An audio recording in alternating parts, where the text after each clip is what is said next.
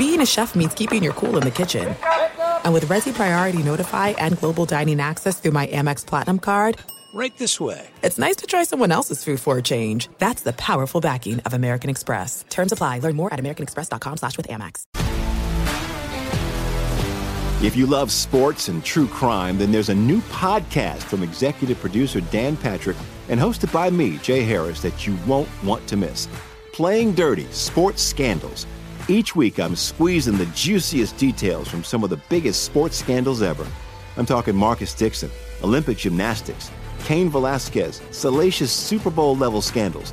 Join me on the dark side of sports by listening to Playing Dirty Sports Scandals on the iHeartRadio app, Apple Podcasts, or wherever you get your podcasts. What's up, everybody? This is Stephen A. Smith, host of the Stephen A. Smith Show podcast. Tune in every Monday, Wednesday, and Friday at the very least as I bring you all new episodes that feature the biggest headlines in the world of sports, pop culture, business, and I answer your phone calls and respond to your tweets. You'll hear my unfiltered opinions and straight shooter interviews with top celebrities and game changers. All that and more. So listen to the Stephen A. Smith Show podcast on the iHeartRadio app, Apple Podcast, or wherever you get your podcast.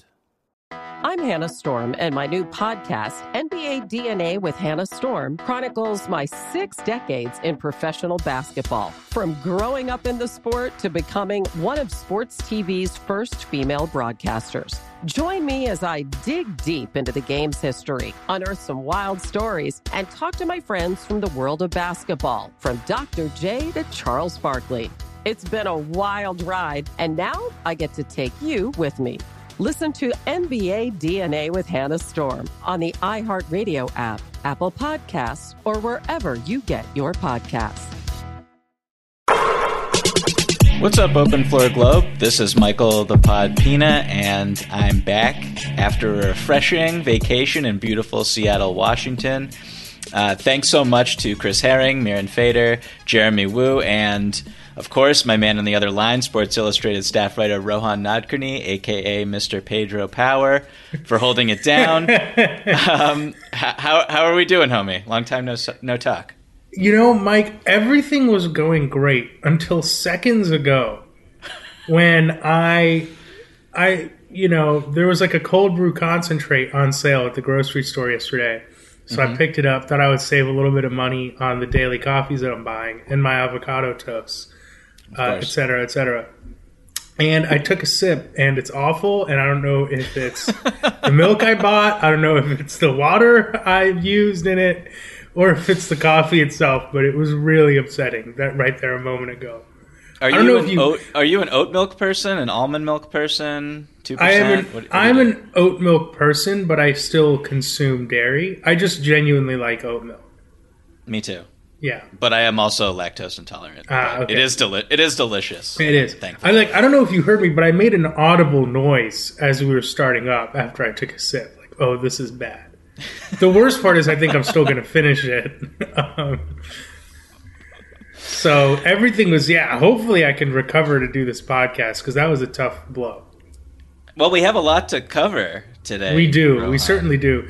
This is this is really that time of year when I think a lot of NBA mm-hmm. people are a little bit like you know, we're all ready to kind of put the game aside for a little bit. The finals happen, the draft just happened, but then you just get immediately swept up in the excitement of free agency. You get swept up in it, and it's also like the most important time, even though it, it really isn't, but it is in terms of what we do for a living and just the interest in the league, which is a totally different conversation, but it is fun. I, I enjoy it. Um, on today's show, we're going to sift through our top three winners and top three losers from day one of free agency, which was yesterday. And, you know, maybe some, there will be some breaking news while we're recording, which would be very exciting that we can respond to. um, but before we get there, um, we'd just like to shout out, of course, the Open Floor Globe for all the incredible emails that you guys have sent over the past um, well, I guess forever, but keep sending them into openfloormail at gmail.com. I read a few out loud. uh, to my wife on vacation, and even though she had no idea what I was talking about and, and begged me to stop multiple times, they were all fantastic. and I'd really love to get some about free agency to answer over our next few shows because you guys are so smart and ask such thought provoking questions.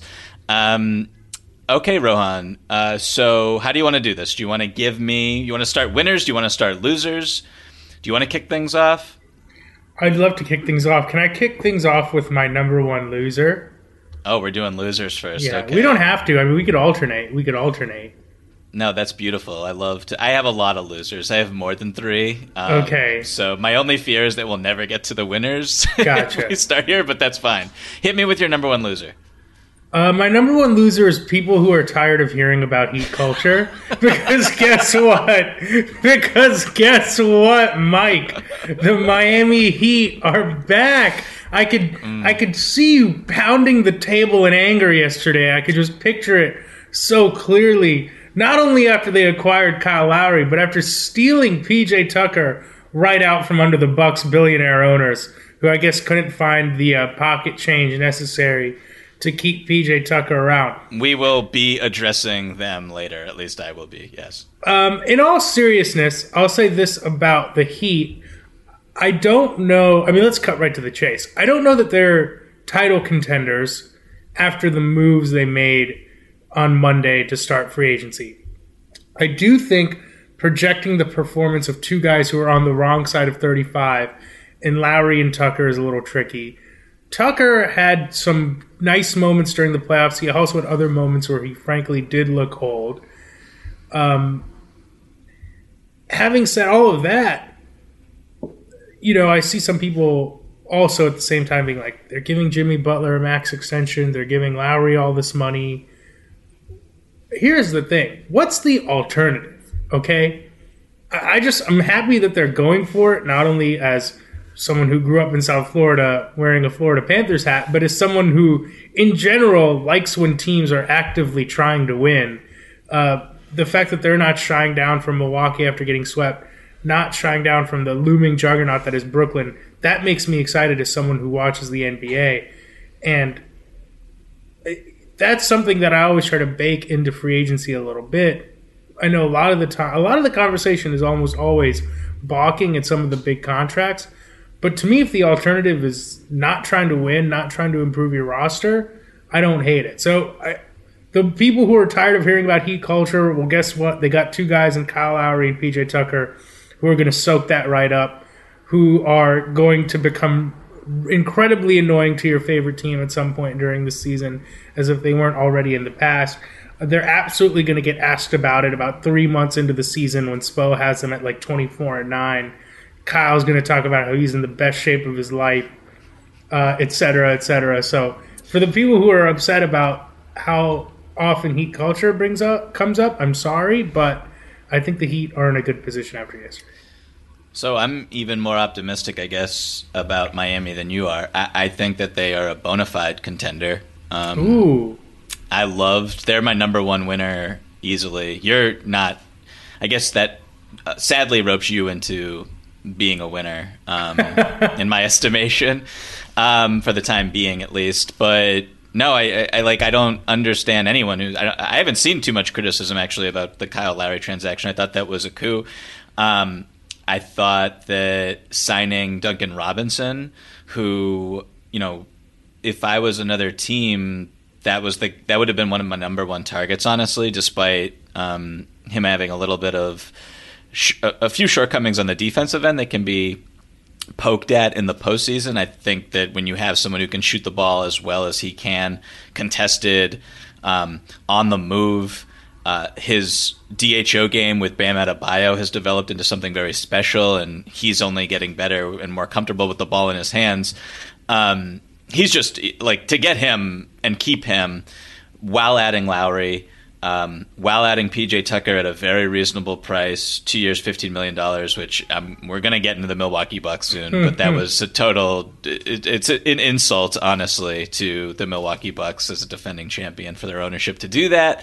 Um, and to not give up Tyler Herro in the sign and trade to get Lowry. I mean, you look at the roster, um, and you mentioned real quick, like also extending Jimmy Butler, which this is, I believe, the first time he's finally gotten the max, like the full max that he's wanted for years. And so uh, seeing how that impacts his play and his approach should be interesting. Um, I think it will be a positive for sure.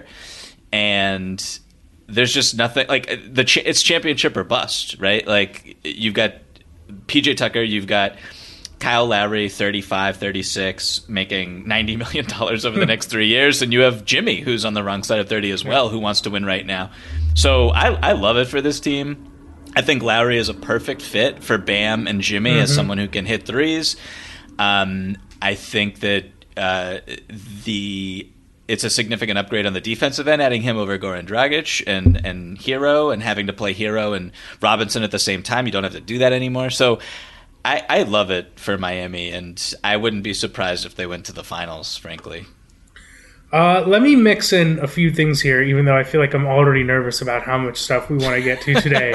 I'll just say, first, in terms of the Jimmy extension, people are going to, I think, some people are going to balk at the idea that he's getting $50 million in the last year of that deal and he's going to be in his uh, late 30s at that point. I think it's important for the organization to take care of Jimmy after what happened with Dwayne, frankly, to an extent after what happened with Bosh, I think it's important for them to take care of Jimmy, especially after he did lead them to a finals not even a year ago. Secondly, you brought this up, and I think it's important to note, but the Raptors really misplayed this Lowry situation. Uh, you mentioned the Heat acquiring him without giving up Herro. Mm-hmm. You know, the Raptors theoretically could have had Duncan Robinson at the trade deadline. They could have had someone. It, getting Achiuwa is not nothing. I, I, think that he he can be better than what he showed during his rookie season. Um, First of like, all, you were talking about that guy like he was Wilt Chamberlain two weeks I mean, ago. So stop right now. Okay, okay, all right. Don't if I brought up Robert Williams right now, you'd be like, "Oh, he's KG 2.0." Uh, One hundred percent. My point being, I, I think it, in all seriousness with Achiuwa, any rookie who struggled last year, how would they not have? I think he has the physical tools to be a really valuable rotation player, and they need help mm-hmm. in their front court. Point being, they they could have had a better asset. I mean, they have Dragic, and he might get them back someone, a first round pick, etc.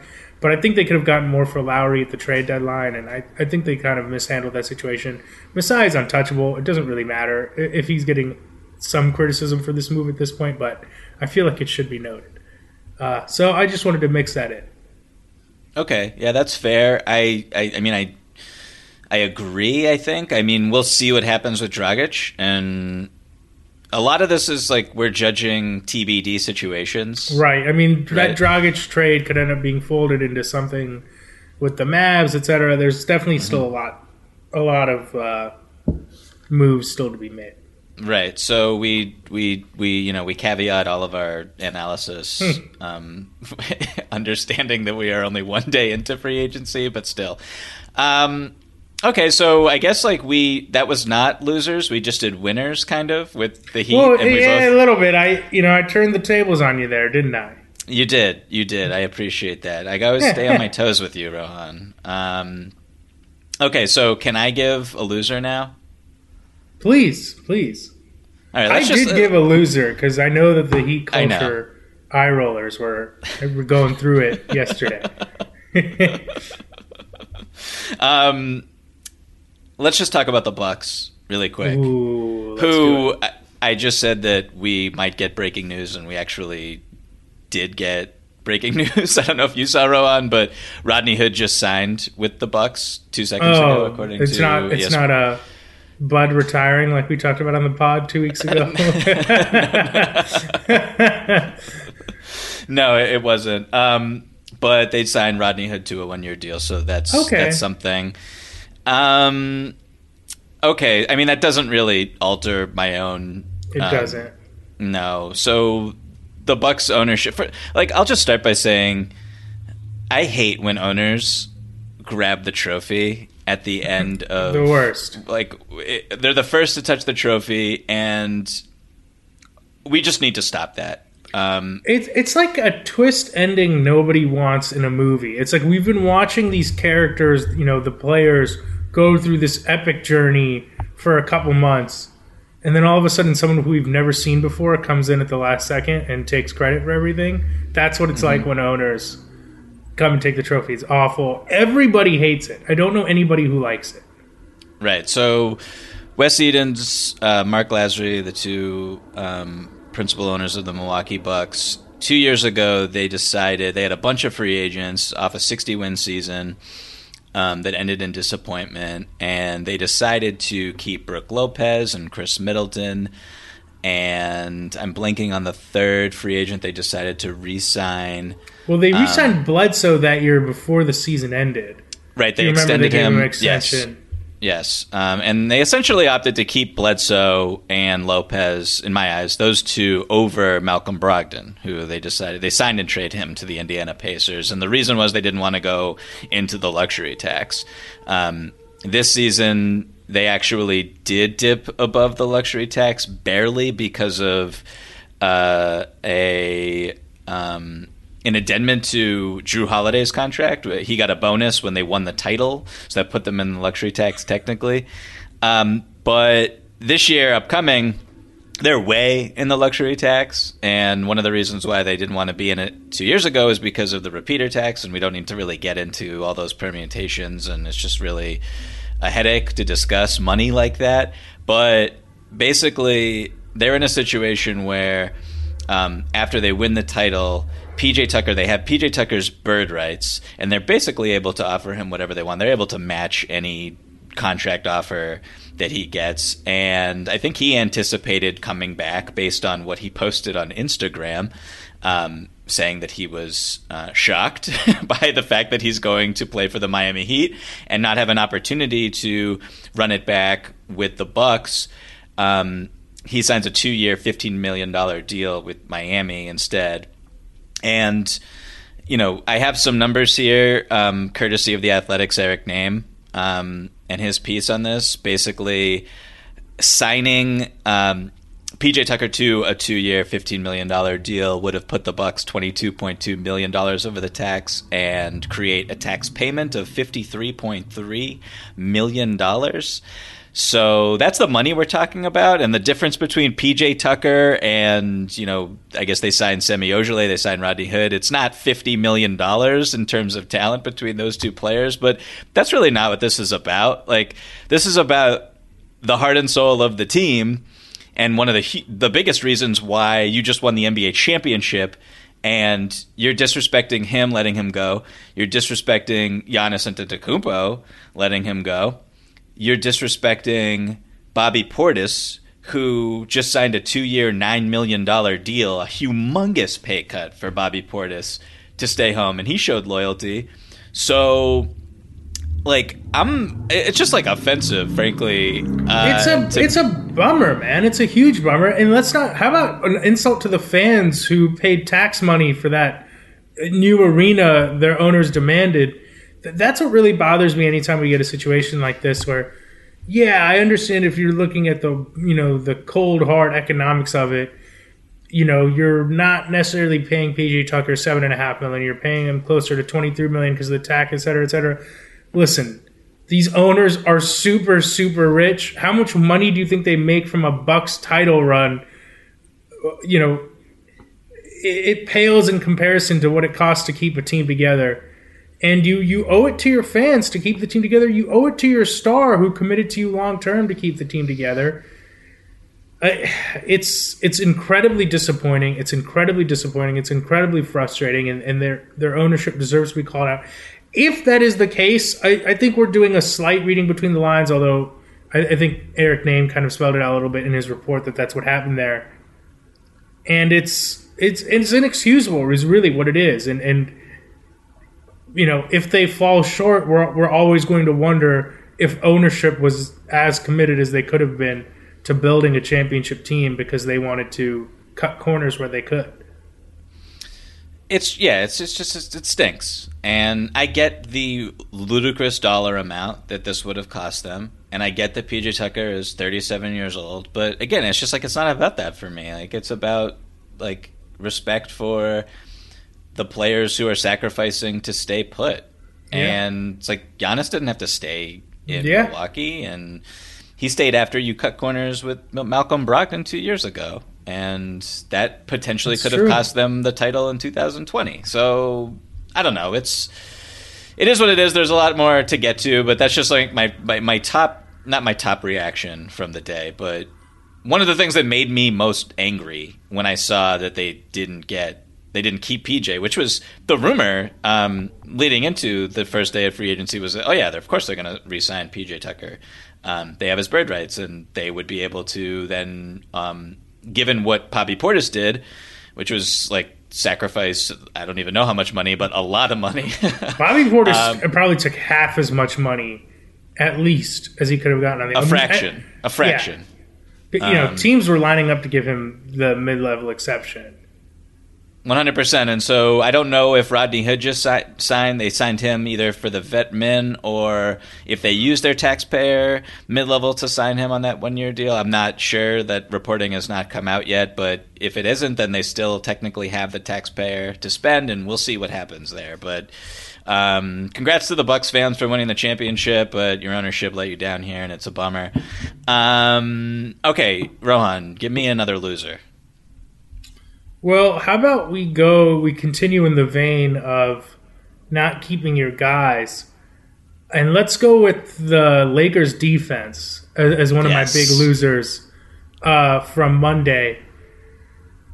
I think it's time to have the conversation about the Lakers offseason, which is Oh, I'm here for it. I'm here for it. listen.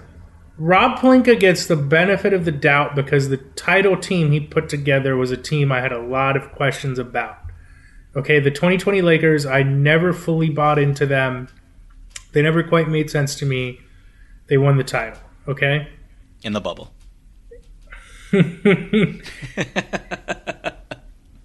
We'll just let that hang there for a second. Okay. so every move they've made this year, it feels like there was another move for them to make that was an obvious choice and also a better one. So starting with the Westbrook trade, I know you were out last week. I wasn't a fan of the Westbrook trade. Every passing day I become less of a fan of it. Especially when you could have given up half the assets and gotten Buddy Hield, who makes more sense next to your current roster as opposed to Westbrook. Instead, you give up more players for a player in Westbrook who is talented, but nobody is yet to figure out how to make him work on a championship team. And you're at a point in LeBron's career where you can't be like doing experiments, okay? You, you just got to figure out what works and do that uh, until you can win. And then yesterday, okay, I don't hate the guys they brought in. Dwight was good for them. I think Wayne Ellington can have you know some moments there. Trevor Dwight, Ariza, D- D- Dwight Howard, the guy who they decided to let go after they won the championship, who they could have just brought back. True, that is true. Uh, Okay, point being, whatever. The Dwight signing's not bad. Ariza, if he plays a smaller role, I think is going to be in a better position than he was in Miami, where he had some good moments. Uh, what other former Lakers did they bring in? Um, Wayne Ellington. Wayne Ellington, yeah, I, I think I mentioned Wade. I think I think Wayne's a great shooter and he's improved a lot since his last stint in Los Angeles. Certainly, I just defensively, what's he going to do in the playoffs? All of this is to say is you want to talk about bird rights and being able to keep guys. Them not keeping Alex Caruso makes no sense to me, none whatsoever. Uh, Sam Amick reported this in the Athletic. The Lakers didn't even make a counteroffer to Alex Caruso when he brought back his offer from the Bulls. Talk about I he told me on the phone. He was like, "Listen, I'm like playing with LeBron James like on the Lakers. Like I'm grateful. Like this is the dream. Like how many players have it better than me?" Talk about a guy who probably would have been willing to take a discount, who uh, who maybe would have taken less years, etc. Who understands the value of his role on the Lakers, uh, and a guy who's a star in it, who doesn't ask for more. Why wouldn't you want someone like him around, who has incredible chemistry with your best player? Instead, you bring in all these like limited vets, uh, Kent Bazemore going back, you know, guys who are one dimensional, older, etc. Wh- who's going to be the hustle guy on this team? Uh, I, I just I, I don't like what they've done. It feels like they've gotten so much older, so much more quickly when they didn't need to. Even if they simply brought back all of last year's team, that would have been a great summer for the Lakers because last team, last year's team was great until they got hurt. So I just am kind of befuddled by what the Lakers have done, and it feels like every move they've made has made their defense a lot worse, which has been the real backbone of their success the last couple of years.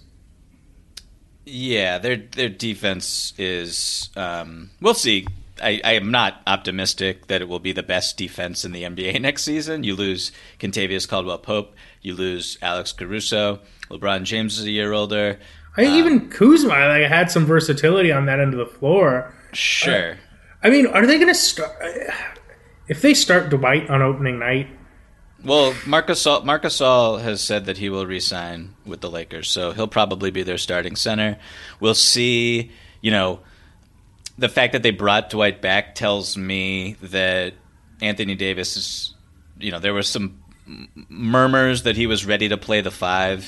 It's just like no, he's not. And you know, I wasn't expecting him to come after a season in which he got hurt to in the playoffs to then be like yeah, I'm going to take the physical pounding and the paint for an entire season now and be the starting center and i have to guard Jokic. And to, it's just like that's just not. I'm gonna have to guard DeAndre Ayton and and try to get rebounds with him and battle. It's just like that was never going to happen in my eyes, and that's been kind of the crux of this entire team, despite the fact that they did win the NBA championship two years ago.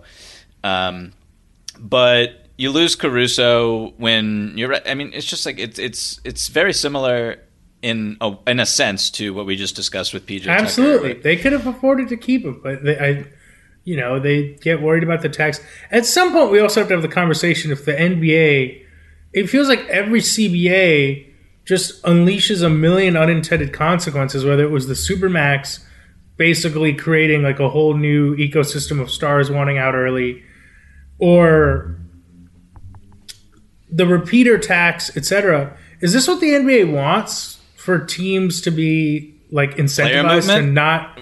Well, it's a player movement, but it's also it gives owners an out to not keep their good teams together too. If you're a small market team like the Bucks, for example, and you finally do build a championship team, mm-hmm.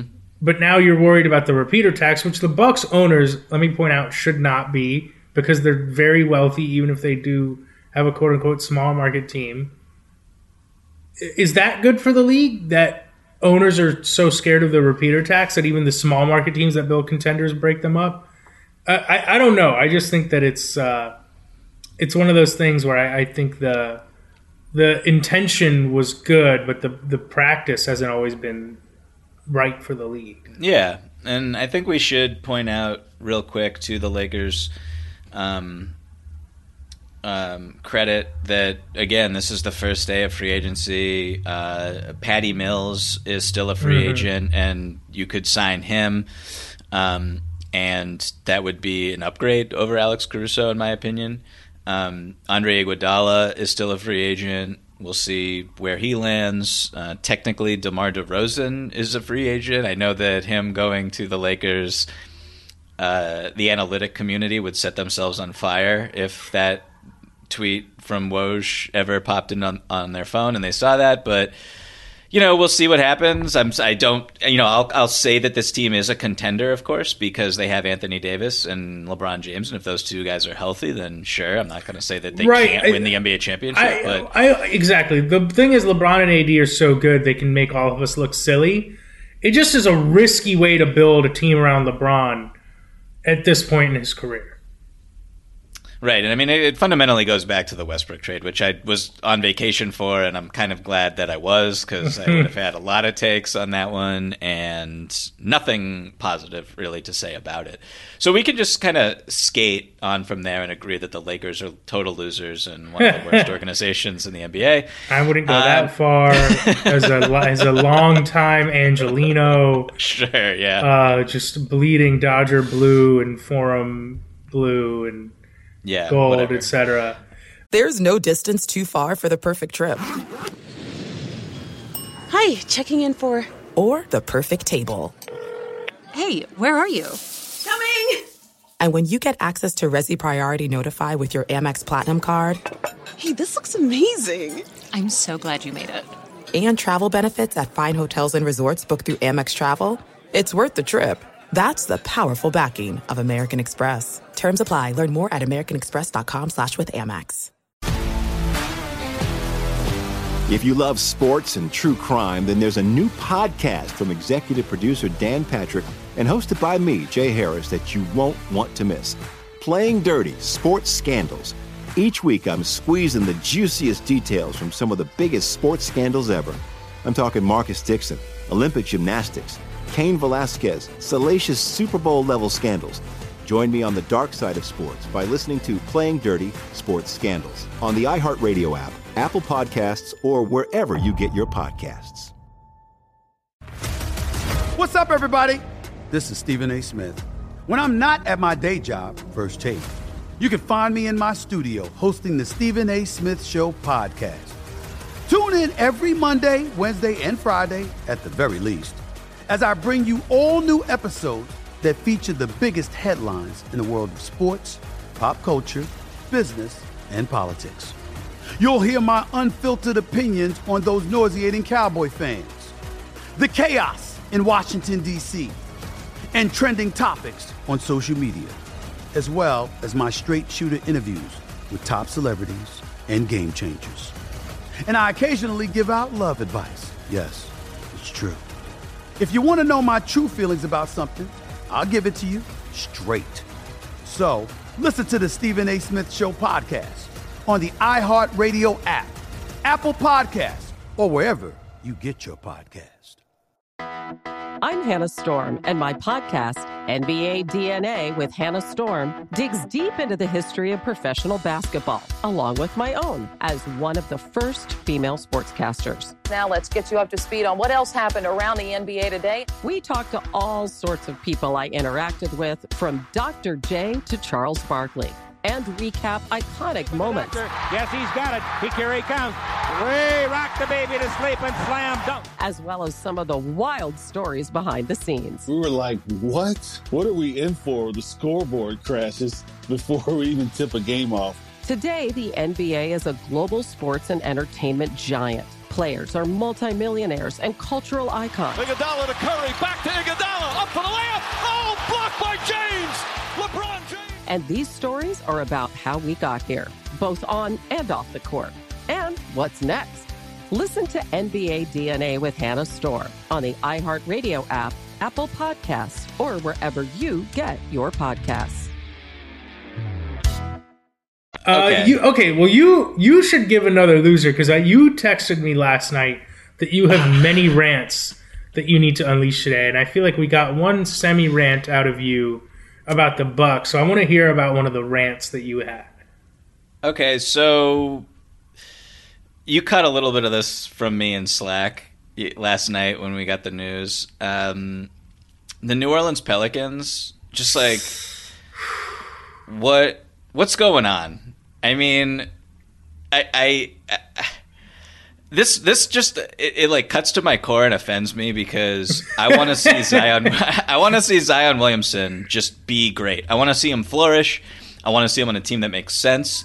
I want to see spacing. I want to see um, competent veteran. I just want it all for him.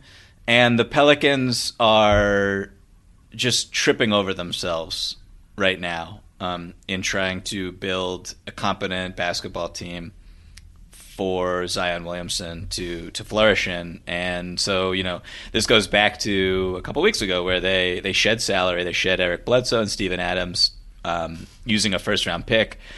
So they get off of those contracts, bring back Jonas Valanciunas, who is described as a sharpshooter. Uh, maybe I'm paraphrasing a little bit, but not a spacer. I don't understand why we're we're pegging him like that. He's not. He's going to be in the paint. He's not a great fit with Zion. I'm sorry.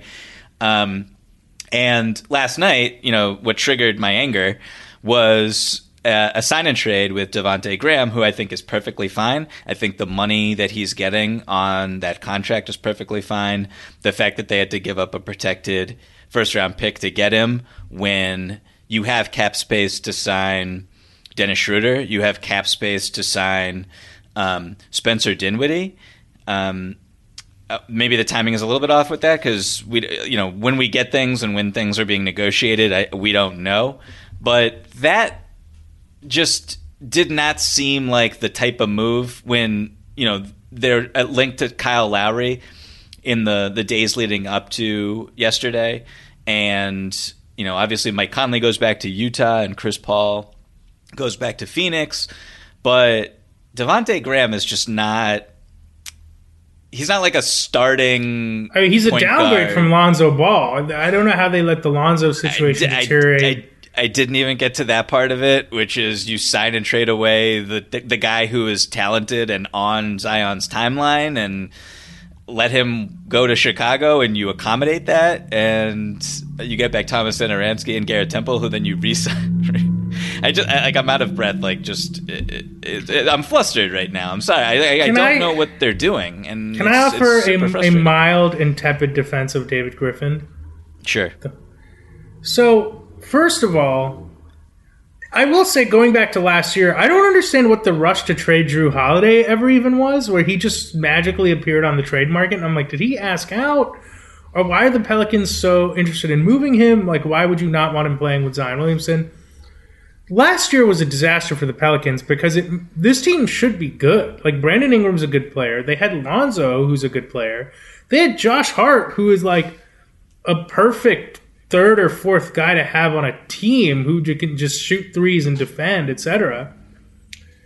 To me, the the first domino was the Steven Adams trade because here's here's the tricky part for the Pelicans that I think honestly is maybe their biggest issue right now is they they can't play Zion at center because their defense would absolutely go in the tank. And you know they can't have him taking that physical beating etc as, as big and strong as he is him playing center full time is not a good option. But there are very few centers in the league that make sense next to Zion.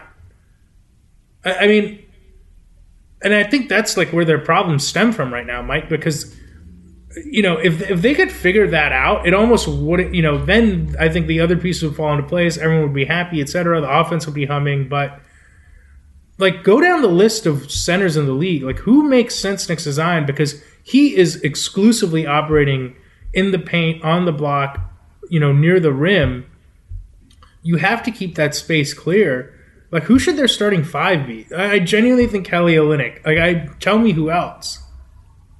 Well, Kelly Olynyk, who signed what was his deal that he signed? Three year, thirty-seven with the Pistons. I Okay, believe. that's that's not a bad fit. I Yeah. mean, Miles Turner, obviously. Turner would be a great get. Kristaps Porzingis is like the yeah. Chris Tapps is like the the grade A. Well, I don't even know if he's grade A, but he's just the most expensive and obvious type Right. of fit with Zion. Um, you know, Daniel Theis is would be a, Theis a is really good bad fit with. Zion. Um, there's some there's some names out there. I So just- that to me is like, and I, I the reason I have some sympathy for Dan, David Griffin is because I, I who knows what his relationship with Rich Paul is like, but for whatever reason, the Lonzo situation deteriorated the way it did. It's not a big free agent destination. I thought that they made an aggressive hire in getting Stan Van Gundy, who's an accomplished coach, but it didn't work out. This offseason has been frustrating, but they did what they could do in terms of clearing space for a Lowry or Chris Paul, but they didn't want to go there. And then what do you do? I, I to me, I, I probably have more issue with the years they gave Devonte, even though he can turn into a nice bench piece if they do find an upgrade at that position.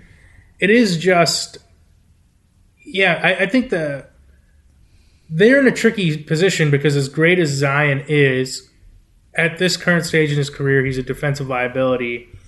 So they have to be very careful about how they construct the rest of the front court, and I think those issues are trickling down everywhere else on the roster.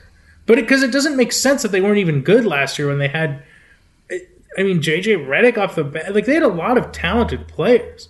Spe- speaking of JJ Redick, um, you know, this is potentially reckless talk, and I'm sorry, but we go back to when JJ Redick was traded to the Dallas Mavericks at the Mm. deadline, and he had some words for David Griffin and for the New Orleans Pelicans. That he did. Front But office. was it So me- was it all just podcast promo? Should we be taking me- shots at general managers? Okay, it's it's possible, and maybe this is podcast promotion as well as I speak um, out of turn a little bit. But I'm just connecting dots as a uh, NBA observer.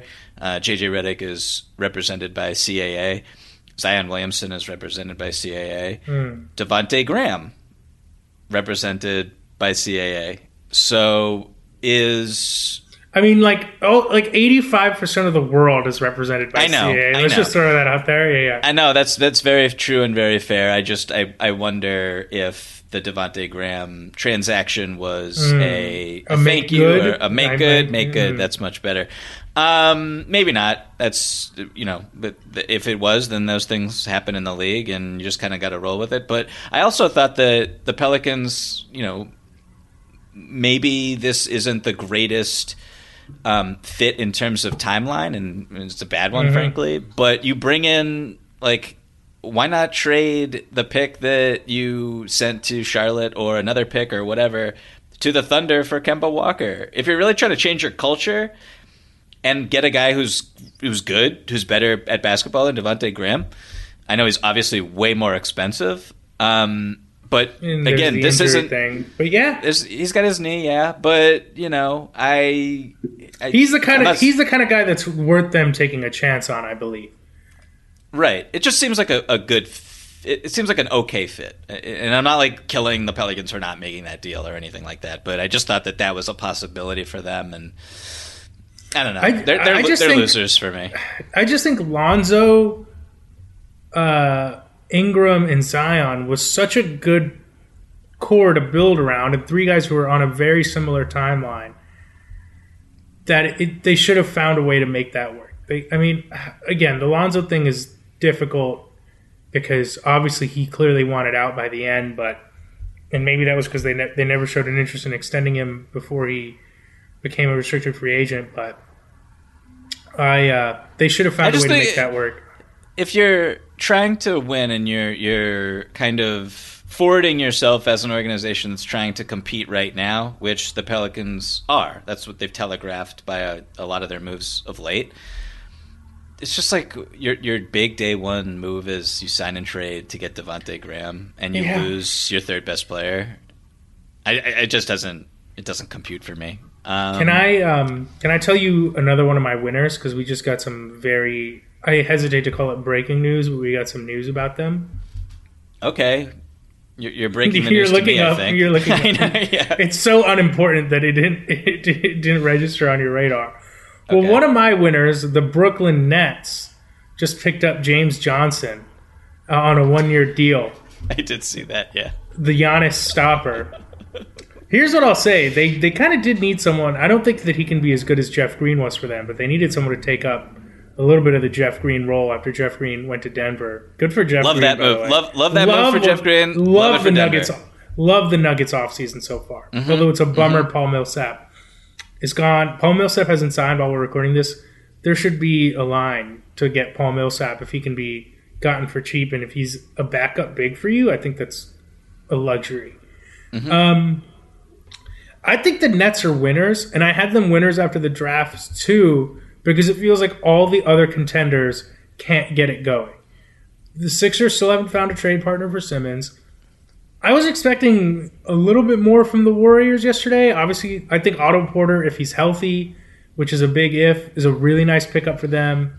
The, allegedly, the favorites to get Iguodala. There was weirdly no more movement on that yesterday, but I think the Warriors can be great, but they still feel like they're a move away.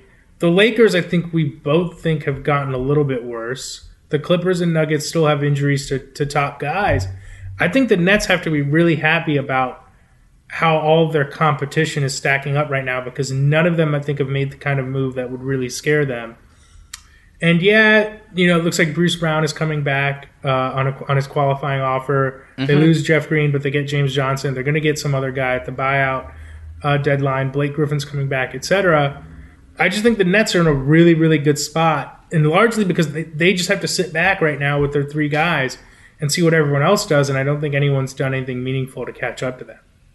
Right. They also made the Landry Shamet, uh, Jevon Carter trade, right. be- beefed up their their defense a little bit, which I thought was a good move. And um, there's something else that they did that was interesting to me that I'm my my brain is freezing over right well, now. they had a couple. it'll come back. uh, Oh yes, like, people like their draft picks. no, no, no. The um, Spencer Dinwiddie um, Mm. being a, a, a sign and trade candidate with the Wizards, and the Wizards just got Kuzma and Montrezl Harrell, and so there's um, some talk about that deal opening up. um, Oh, for, interesting.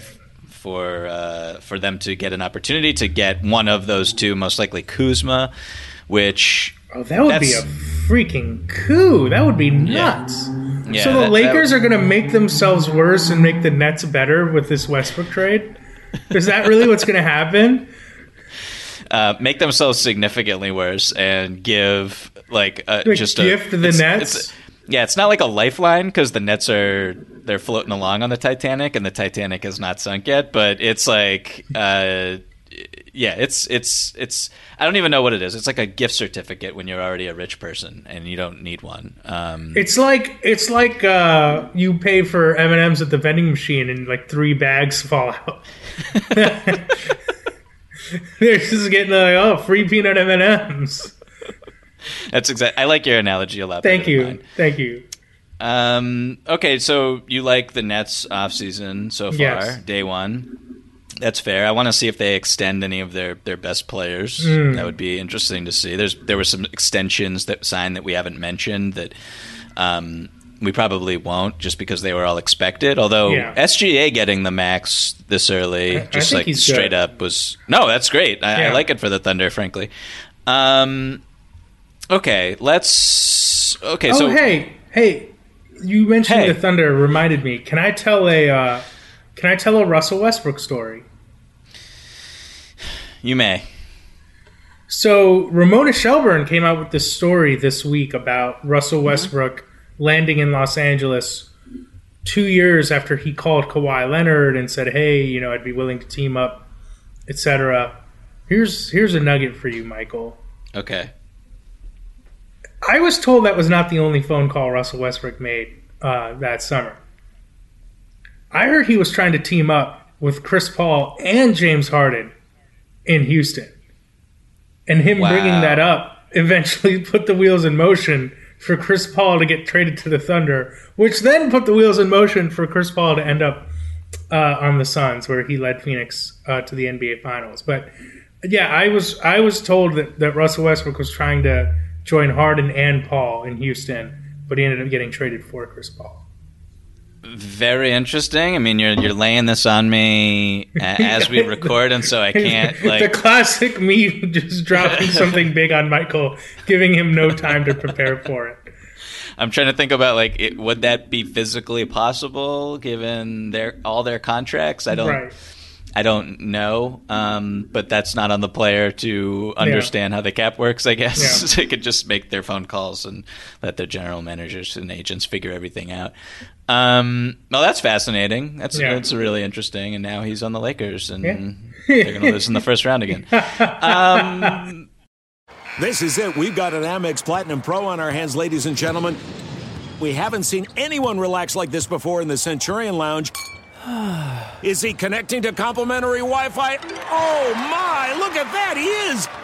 And you will not believe where he's going next. The Amex dedicated card member entrance for the win! Unbelievable! When you get travel perks with Amex Platinum, you're part of the action. That's the powerful backing of American Express. Terms apply. Learn more at americanexpress.com slash with Amex. If you love sports and true crime, then there's a new podcast from executive producer Dan Patrick and hosted by me, Jay Harris, that you won't want to miss. Playing Dirty Sports Scandals. Each week, I'm squeezing the juiciest details from some of the biggest sports scandals ever. I'm talking Marcus Dixon, Olympic gymnastics, Cain Velasquez, salacious Super Bowl level scandals. Join me on the dark side of sports by listening to Playing Dirty Sports Scandals on the iHeartRadio app, Apple Podcasts, or wherever you get your podcasts. What's up, everybody? This is Stephen A. Smith. When I'm not at my day job, First Take, you can find me in my studio hosting the Stephen A. Smith Show podcast. Tune in every Monday, Wednesday, and Friday, at the very least, as I bring you all new episodes that feature the biggest headlines in the world of sports, pop culture, business, and politics. You'll hear my unfiltered opinions on those nauseating Cowboy fans, the chaos in Washington, D.C., and trending topics on social media, as well as my straight shooter interviews with top celebrities and game changers. And I occasionally give out love advice. Yes, it's true. If you want to know my true feelings about something, I'll give it to you straight. So, listen to the Stephen A. Smith Show podcast on the iHeartRadio app, Apple Podcasts, or wherever you get your podcast. I'm Hannah Storm, and my podcast, NBA DNA with Hannah Storm, digs deep into the history of professional basketball, along with my own as one of the first female sportscasters. Now let's get you up to speed on what else happened around the NBA today. We talked to all sorts of people I interacted with, from Dr. J to Charles Barkley and recap iconic moments. Yes, he's got it. He here he comes. Way rock the baby to sleep and slam dunk. As well as some of the wild stories behind the scenes. We were like, what? What are we in for? The scoreboard crashes before we even tip a game off. Today, the NBA is a global sports and entertainment giant. Players are multimillionaires and cultural icons. Iguodala to Curry, back to Iguodala, up for the layup. Oh, blocked by James. LeBron James. And these stories are about how we got here, both on and off the court. And what's next? Listen to NBA DNA with Hannah Storm on the iHeartRadio app, Apple Podcasts, or wherever you get your podcasts. Okay, so do you want to get to one, another one of your winners, or do you want to give us another one of your rants? I mean, I'm I'm kind of ranted out to be okay, honest, and I want to. Okay. I'm trying to keep the the vibes good here. Okay, um, okay. And and I know that I'm going to look absolutely foolish because again, we are only talking about the first day of free agency. right, and a lot right. of stuff is there to happen. Um, okay, actually, let me let let's let's do another loser real quick. Okay. Um, the Knicks. You know, we're hitting we're hitting all, all the all the can, best can we, right. Are we going to? Are we ever going to reveal how we really feel about the Knicks? because you you and I have had some private conversations about how we felt about this next season. I believe yeah. I believe you very very charitably described it as serendipitous in your Evan Fournier free yes. agent grade is how you yeah. described the Knicks 2021 I season, did. which was a beautifully a beautiful euphemism on your part. Thank you. I mean, look, it would not shock me if the Knicks just didn't make the playoffs next season. Like, I'm sorry, like they had everything go right for them. They had wonderful health. They had um, nine months Juli- off to start the season. Julius Randle was like the Incredible Hulk, um, going up against guys who were exhausted, and you know, credit to players like RJ Barrett and Reggie Bullock for improving their games and for fitting into Tom Thibodeau's scheme and for being in shape, frankly to handle it. Um, but I just think a lot of what we saw is just not sustainable. And you have the Bulls getting way better. Um, the you Pacers have, should be healthier. The Pacers. You have. I think Charlotte's going to be a better team than the New York. Boston's going to be a better team. Sure. Yes. Uh, the Raptors. I think could be. We'll see what happens with them. They're they're a, uh, a TBD I mean, team for sure. If they get to play in Toronto, I think they'll be a lot better that would be um, definitely an upgrade from yeah. last year's situation. I mean, honestly, like I, this is. I hope people don't get too upset, but like I look at the Cleveland Cavaliers and wow, like, oh you, hey, oh so hey, you're you think first you think a you're asking Nick fans to be rational. B you're saying you think they might be worse than the Cavs. Incredible. I'm team Jarrett Allen. I'm team Evan Mobley. Um, I am not Collin team. Sexton. I'm not team Allen and Mobley together. I feel like everyone is towing the company line for some reason. They're being like they think they can play together, and it's like, yeah, teams think that all the time. Jarrett Allen got his money, and I'm happy for him. Yes, and good for he, you know, Allen. Good for Jarrett Allen. He's great. Yes. One of my favorite just guys in the league. He's awesome. Uh, he's he's a cool dude, um, and I think he has a role on a good team. I just the Cavs one was weird after they just drafted a center. But alas, we're talking They about the Ricky- Knicks. We're talking about the had- Knicks. I know. I, one, I just want to say that they had Ricky Rubio, who dropped 38 That's in true, the Olympics the other day. So shout out, shout out to the Cavs. Um, okay, yeah, the Knicks. So as you uh, mentioned, I did write the grades. Did do the grade for the Evan Fournier um, signing, and I gave that deal a C minus, I believe.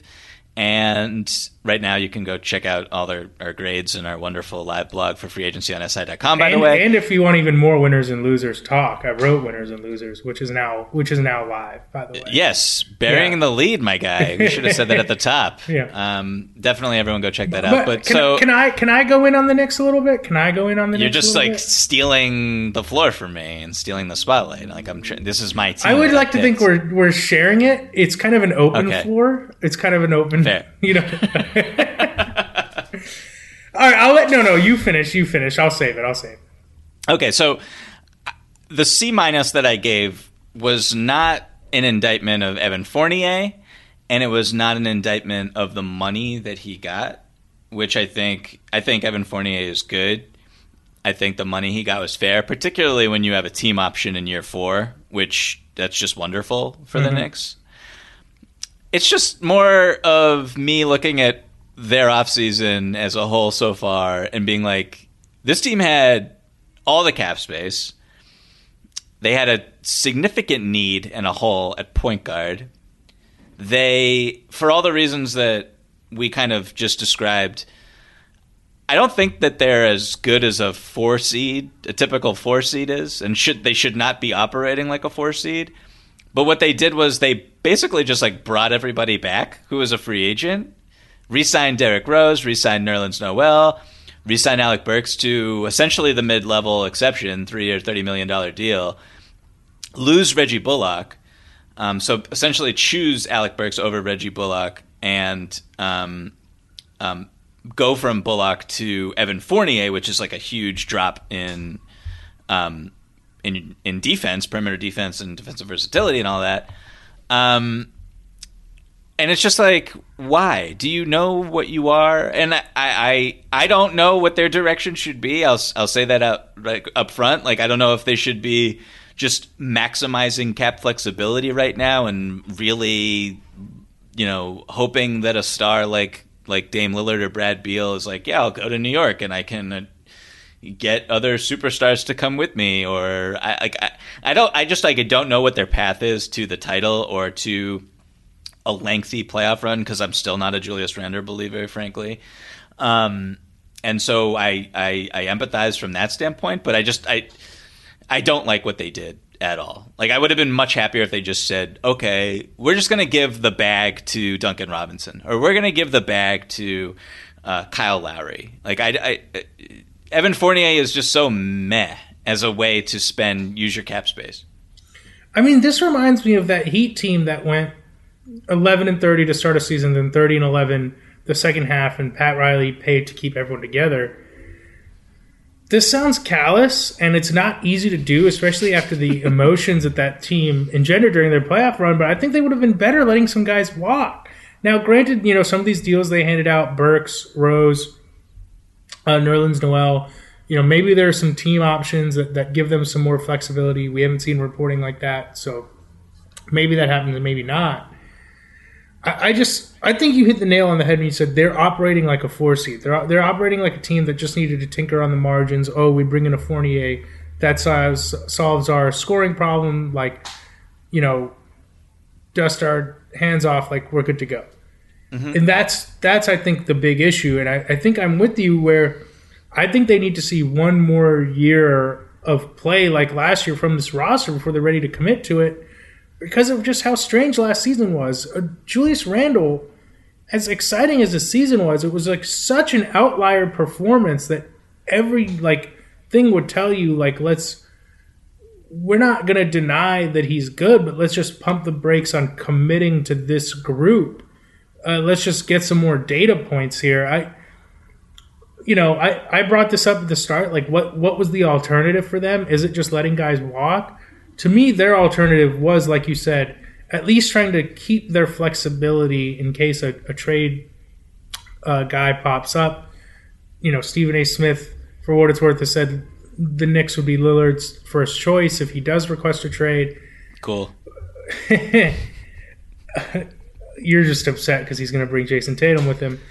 Uh, you know, This, who this knows? is a, a, a pigs will fly statement to me, but yes.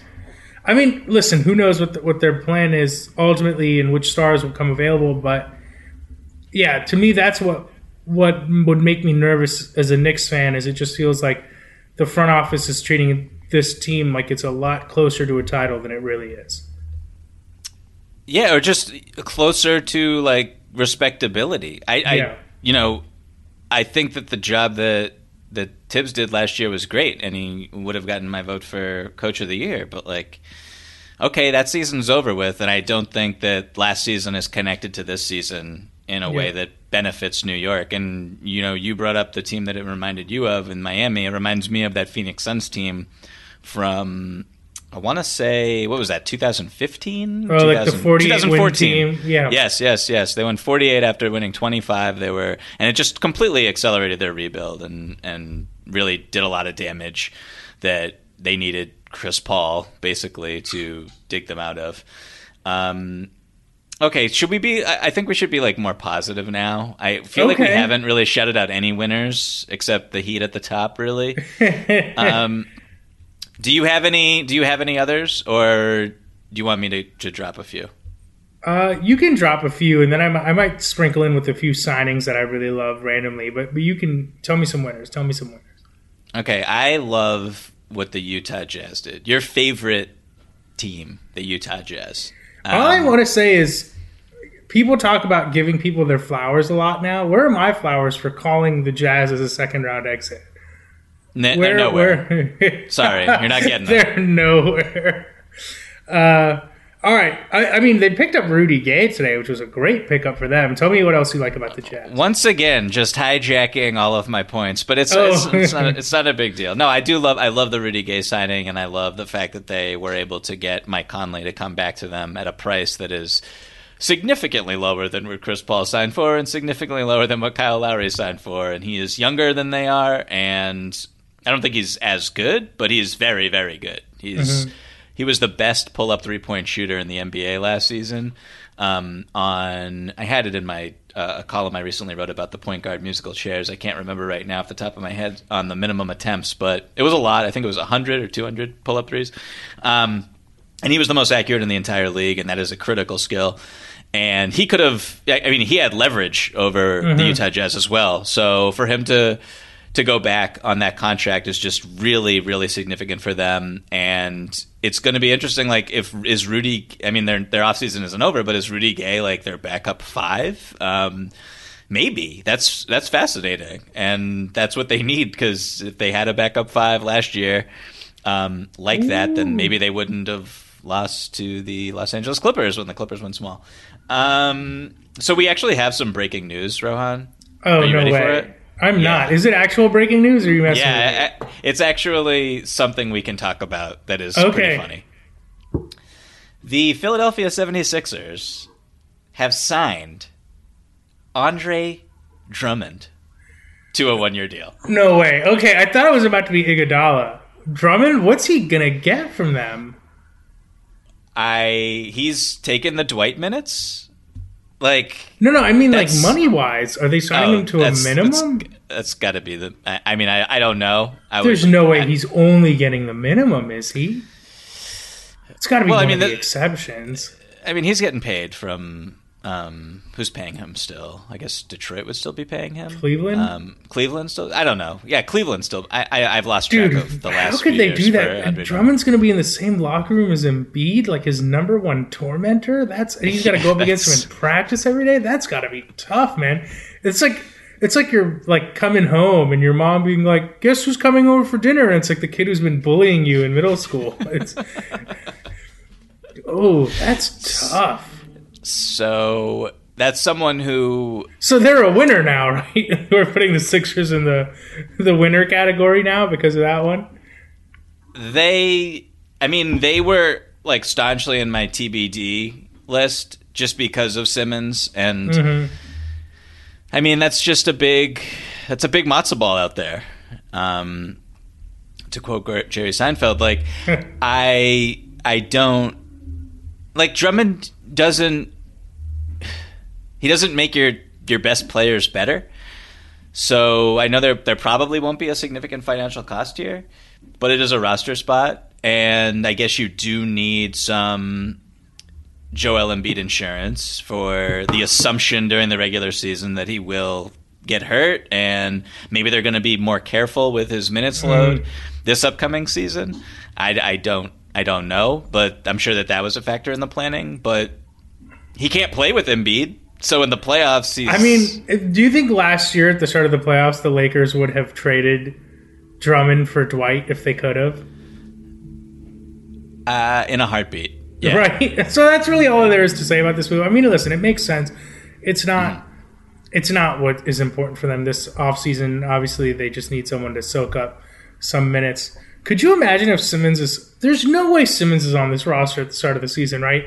If Simmons and Drummond have to play a minute together this year, something will have gone terribly wrong. them being yeah, I mean them being on the floor together. Those It'll minutes. just- it, will be like players Simmons tripping. O- minutes. It'll be like tripping over people tripping over themselves to figure out who to foul first.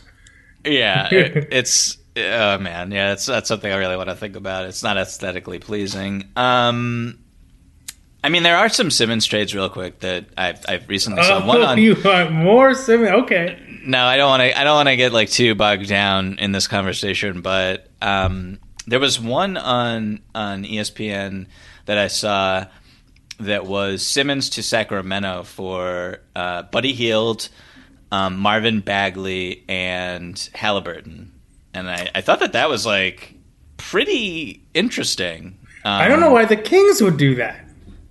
You don't know why the Kings would do that? Okay, Hield Um, and Halliburton. Can I tell you my Ben Simmons fake Kings trade? sure. Ben Simmons and Tobias Harris for Harrison Barnes and Buddy Hield, and then maybe you throw in Bagley too. Sure. Those are some names. Those are some names. I just don't see the Kings. Why would the Kings move off Halliburton now? Um, Simmons and De'Aaron Fox on the same team would be pretty interesting. That would be And pretty you could good. play would be Simmons like at the five, Power or as, forward, yeah, as a- yeah. Yeah. Um, okay. Anyway, let, let's let's get off of this. It's it's too depressing right Can now. I tell you some signings I really liked? Some of the under radar ones I really liked. Yes, you may. Okay, first of all, obviously Bobby Portis going back to Milwaukee. I do think Portis. Uh, I hate to say this because I love him. We both love him. Was slightly overrated by the end of that Bucks run. Like people already How forgot. dare you? People Oh already goodness. forgot him getting cooked by Chris Paul in Game One of the Finals somehow, and how he barely played in that net series. But he's a valuable player. He's going to soak up minutes for them. Fan favorite. Good for Milwaukee bringing him back. How about JaVale McGee to the Suns? I love that signing. I think he's going to do great playing with their guards. I think James Jones. To me, the big thing about that Chris Paul contract, if it means Robert Sarver's committed to ponying up money to keep this team together, then it's a good thing. People can complain about that last year, etc. It keeps their title window open. If we're going to criticize owners for not paying to keep teams together, then we gotta we gotta say it's good when they do get kept together. So I like the JaVale signing, and I'm ultimately pro uh, Chris Paul. So those are just a couple moves um, I really liked. We we talked about Rudy Gay. I think it's a really nice pickup for the Jazz and a little bit of a coup. I, I think every contender was in on him, or should have been at the very least. So the fact that he picked Utah, I think, is great. And I wanted also- him on the cell. I wanted him on the Celtics. yeah, I wanted him on the Heat. So, and I also really like Otto Porter to the Wizards. I my prediction for early right now, you're going to see Otto Porter closing a lot of games over Andrew Wiggins this season. That sounds like a disaster for the Warriors. I'm just I think he's going to find a role for himself on this team. And I think that he's if he can be healthy, this is a good fit for him. by um, Tonya Harding, uh, Andrew Wiggins in the by locker room. simply by simply hitting his threes, staying out of the way on offense, especially once Clay is healthy as well. Okay, that's that's fair. I mean, the the Warriors are like their own conversation right Yeah. now, and um, they're very interesting, and they just signed reportedly Steph to a massive two hundred plus million dollar extension. And Weren't you? Didn't you make your SI debut by basically saying the Warriors should have traded Steph? No, incorrect. my my SI debut was a column about the precariousness of Steph's I see. I see. situation and possible extension in that um, they're kind of they, they're in the exact position that I, I wrote about that they'd be in, which is okay, like we're not good enough to win the title, possibly. I mean, I, I don't know if I, I don't know if I would call them a contender with Clay coming back. I, And they're a contender to me. They're a contender to me. I really do think so. Okay, If Clay that's comes fair. back a couple months into the season, I think they're going to be really good. But so would you be surprised if they won the championship as currently constituted? You know, with Wiseman, with these two young rookies, do you think they need to make more moves? Like, Let me put it this way: I wouldn't be surprised if they won the title this season, but I would be surprised if they won it with the current roster. okay, I And- think that and- they're going to make a move, and I it doesn't even have to be for a star. I just think that they need a little bit more depth. I, but I think they're a move away. But Mm-hmm. they I basically s- swapped uh, Bazemore for Otto Porter, which I don't, I don't know about that one, and they're going to lose Kelly Oubre um, in all likelihood. So much of this, frankly, does depend on Clay. But I mean, if they get Iguodala back, we know what he can do playing with those guys. I just think that, Mike, I think Steph is such a big floor raiser that guys like Otto Porter and Iguodala or whoever they bring in benefit so much by playing off of him that they don't like Otto Porter is going to be way better on the Warriors than he was on the Bulls. It's just how it works. We saw it with Blake Griffin. Like he was, he couldn't dunk. No, I know. many more. I, I got So- you. I got so you. Fit matters. That's, Context that's, matters. that- that's what I'm banking on more so than them necessarily bringing in these great talents. It's just find guys who can excel in a role playing off of Steph. No, I, I hear you. Um, but my column, I'm just trying to angle it so that my column was correct. I see. Even I see. though it- I respect it- that. Well, that you. I can respect. That I can respect. um, is there any other? Are there any other uh, winners, losers, surprises, players who are still available who interest you? Anything else you want to chat about? I mean, what is going to happen with DeMar DeRozan? What's going to happen with Dennis Schroeder? Cap space is tying up. What's going to happen with Victor Oladipo? The Heat still have his cap hold. Uh, there's just a, a bunch of guys. I mean, there were a ton of free agents this year. Cap space has dried up. One of the losers I had, by the way, was cap space, only because the Bulls are the only team seemingly able to make something work with it. Uh, you saw the Mavs, Pelicans, and Knicks all kind of strike out to a degree. So yeah, I mean, there's a lot of guys still on the board. There's a lot of guys still on the board. A lot of guys still on the board. Oladipo is fascinating, um, given all the injuries that he's suffered. I love DeMar DeRozan. I've come Mm. around on him in a, a major way, and watching the postseason, especially watching the finals, I, I could see him having uh, just the type of impact with his game that some of the, the key players in that series did offensively. Wow. Um, so Even though the Spurs were better with him off the floor last year. Well, their offense was better with him on the floor, but yes, their their overall they were not as good when he was on the court, and that's basically a career long trend for Demar. yeah. um, but we'll see. We'll see. It should be interesting. Um, I mean, I, I guess like real quick, we've I know we've mentioned the Bulls here and there, but I, I, I don't know. Like, do you think that they're winners so far? Or I, you I had them as a winner. I really like Caruso. I really like Caruso. I think he's I- when you're not asking him to do too much, and I don't think they're going to ask him to do a lot more than the Lakers did. Another guy who can be a star in his role, and I think Caruso, Ball, and LaVine could all play together at times. They all complement each other. Mm-hmm. They still need to figure out their front court. We don't, Lauri Markkanen's another guy we don't know what's going to happen with. Uh, you know, the Vooch trade is in the past now. It is what it is. But I think they they improved their team. They got in guys who I think are going to only get better during the lives lives of their contracts. And I think they addressed at least okay, our defense is maybe a little bit of a concern with LaVine and Vooch as our best players. How can we complement them? I think they did they did that. So I'm expecting them to be pretty pretty solid, if not necessarily. You know, I don't think they'll be great next year, but they are a winner to me. I think they unquestionably improved. I agree. I'm sorry. I, I, thought this was. I'm looking at. You look at right your now. phone in such a suggestive manner, like something big had gone down, like Simmons was, for Lillard had just happened. That was the I, look you had. Well, I, I, get the tweet notifications from Shams and Woj, and I get upset when they tweet anything that isn't related, that isn't like yeah, transaction that's related. That's so. Sh- Shams just tweeted um, Kyrie Irving's statement after his comments about his sneaker and Nike. um, so I don't. That's not very interesting to me. I'm sorry. Um, okay, well, I, I, guess that does it for today's show. Um, you know, Rohan, you and I will be back next week. Chris and I will be back later this week to to cover. I mean, there's still so much free agency news that has to develop. All the players that we met, we mentioned who are unsigned.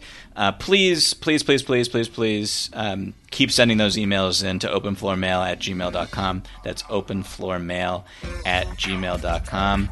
Um, we're in the thick of the offseason right now. This is exciting. Team USA is still alive.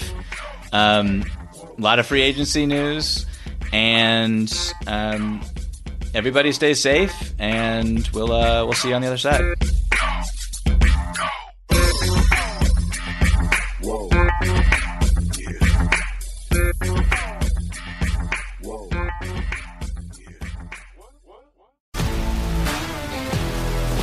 If you love sports and true crime, then there's a new podcast from executive producer Dan Patrick and hosted by me, Jay Harris, that you won't want to miss. Playing Dirty Sports Scandals. Each week, I'm squeezing the juiciest details from some of the biggest sports scandals ever. I'm talking Marcus Dixon, Olympic gymnastics, Cain Velasquez, salacious Super Bowl level scandals. Join me on the dark side of sports by listening to Playing Dirty Sports Scandals on the iHeartRadio app, Apple Podcasts, or wherever you get your podcasts. What's up, everybody? This is Stephen A. Smith, host of the Stephen A. Smith Show podcast. Tune in every Monday, Wednesday, and Friday at the very least as I bring you all new episodes that feature the biggest headlines in the world of sports, pop culture, business, and I answer your phone calls and respond to your tweets. You'll hear my unfiltered opinions and straight shooter interviews with top celebrities and game changers. All that and more. So listen to the Stephen A. Smith Show podcast on the iHeartRadio app, Apple Podcast, or wherever you get your podcast. I'm Hannah Storm, and my new podcast, NBA DNA with Hannah Storm, chronicles my six decades in professional basketball. From growing up in the sport to becoming one of sports TV's first female broadcasters. Join me as I dig deep into the game's history, unearth some wild stories, and talk to my friends from the world of basketball, from Dr. J to Charles Barkley. It's been a wild ride, and now I get to take you with me. Listen to NBA DNA with Hannah Storm on the iHeartRadio app, Apple Podcasts, or wherever you get your podcasts. The Nikki Glazer Podcast. Her roast of Tom Brady stole the show. Now she's talking about it on the latest episode of the Nikki Glazer Podcast. I said, Tell Tom Brady that I'm the Tom Brady of roasting. Lots of people roasted the GOAT, but only Nikki is still being talked about. Every time I refresh my DMs, it's 14 blue check marks of people I didn't even know who knew me are writing like paragraphs to me. Hear that in all episodes of the Nikki Glazer Podcast on America's number one podcast network, iHeart. Open your free iHeart app and search the Nikki Glazer Podcast to start listening.